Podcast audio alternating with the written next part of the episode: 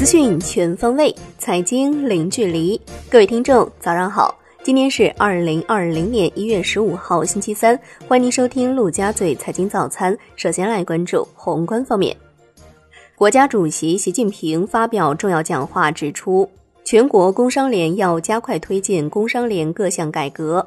更好促进非公有制经济健康发展和非公有制经济人士健康成长。国务院第四次全体会议讨论政府工作报告征求意见稿。国务院总理李克强表示，要加快发行和用好地方政府专项债券，推动在建工程建设和具备条件项目及早开工。要疏通货币政策传导机制。进一步降低企业综合融资成本。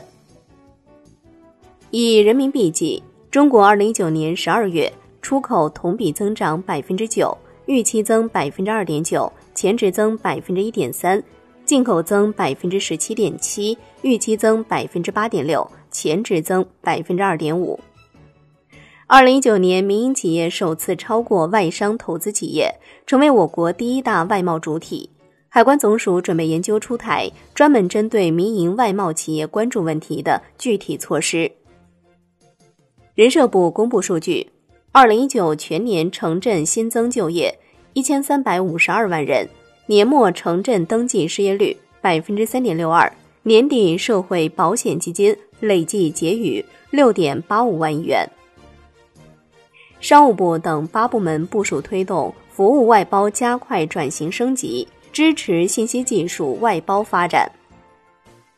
央行营业管理部召开二零二零年工作会议，强调要加大逆周期调节力度，建立健全金融支持实体经济长效机制，探索建立区域宏观审慎管理协调机制。来关注国内股市，沪指收跌百分之零点二八，深成指跌百分之零点四七，创业板指跌百分之零点六五。万德全 A 跌百分之零点二六，两市成交超七千亿元，北向资金净流入三十四点二八亿元，连续九天净流入。香港恒生指数收跌百分之零点二四，恒生国际指数跌百分之零点三六。热门科技股多数自高位回调，腾讯跌超百分之一，全天大市成交一千一百九十一点九亿港元。证监会同意神功股份、百奥泰。石头科技、华丰测控科创板 IPO 注册。香港证监会提前撤销瑞银暂时不得担任保荐人的处罚。去年三月，由于在三起 IPO 当中未能履行保荐人责任，瑞银被暂时吊销牌照一年。有消息称，蚂蚁金服计划 A 加 H 两地同时上市，中金和瑞信参与前期准备，蚂蚁金服对此予以否认。高铁第一股京沪高铁公告，公司股票将于一月十六号挂牌。天广中贸业绩暴雷，二零一九年预亏二十一点五八亿至三十点四七亿元。金融方面，我国将建立金融委办公室地方协调机制，加强中央和地方在金融监管、风险处置、信息共享和消费者权益保护等方面的协作。银保监会拟规定，设立企业集团财务公司，一次性实缴货币资本不低于一亿元，最近一个会计年度资产总额不低于五十亿元，外资出资人总资产原则上不少于十亿美元。楼市方面，广东省省长马兴瑞表示，广东将放开除广州、深圳之外的城市落户限制。深圳市正在开展建立二手房指导价格相关制度的研究工作，目前暂无出台的相关时间表。海外方面，特朗普政府计划限制新媒体提前准备那些对市场走势有明显影响的经济数据报告，届时人们恐怕将不会再那样容易的获取非农就业报告等阅读数据。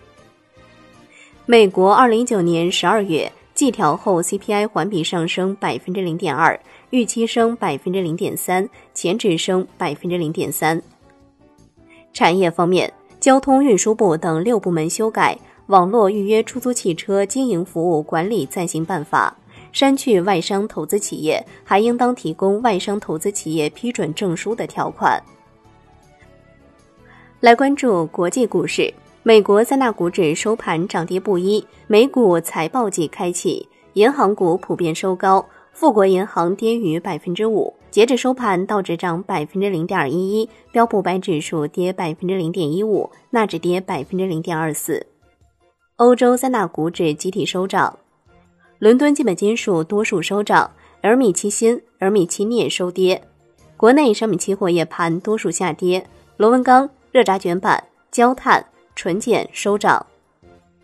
美国 EIA 预计，二零二零年 WTI 原油价格是五十九点二五美元每桶。之前预计是五十五点零一美元每桶，预计二零二一年 WTI 原油价格是六十二点零三美元每桶。债券方面，国债期货小幅收跌，十年期主力合约跌百分之零点零五，银行间现券收益率全线上行。最后来关注外汇方面，在人民币对美元十六点三十分收盘价报六点八八五四。人民币对美元均价调升三百零九个基点，报六点八九五四。美国取消对中国汇率操纵国的认定，外交部回应：中国本来就不是汇率操纵国，美方的最新结论应该说符合事实，也符合国际社会的共识。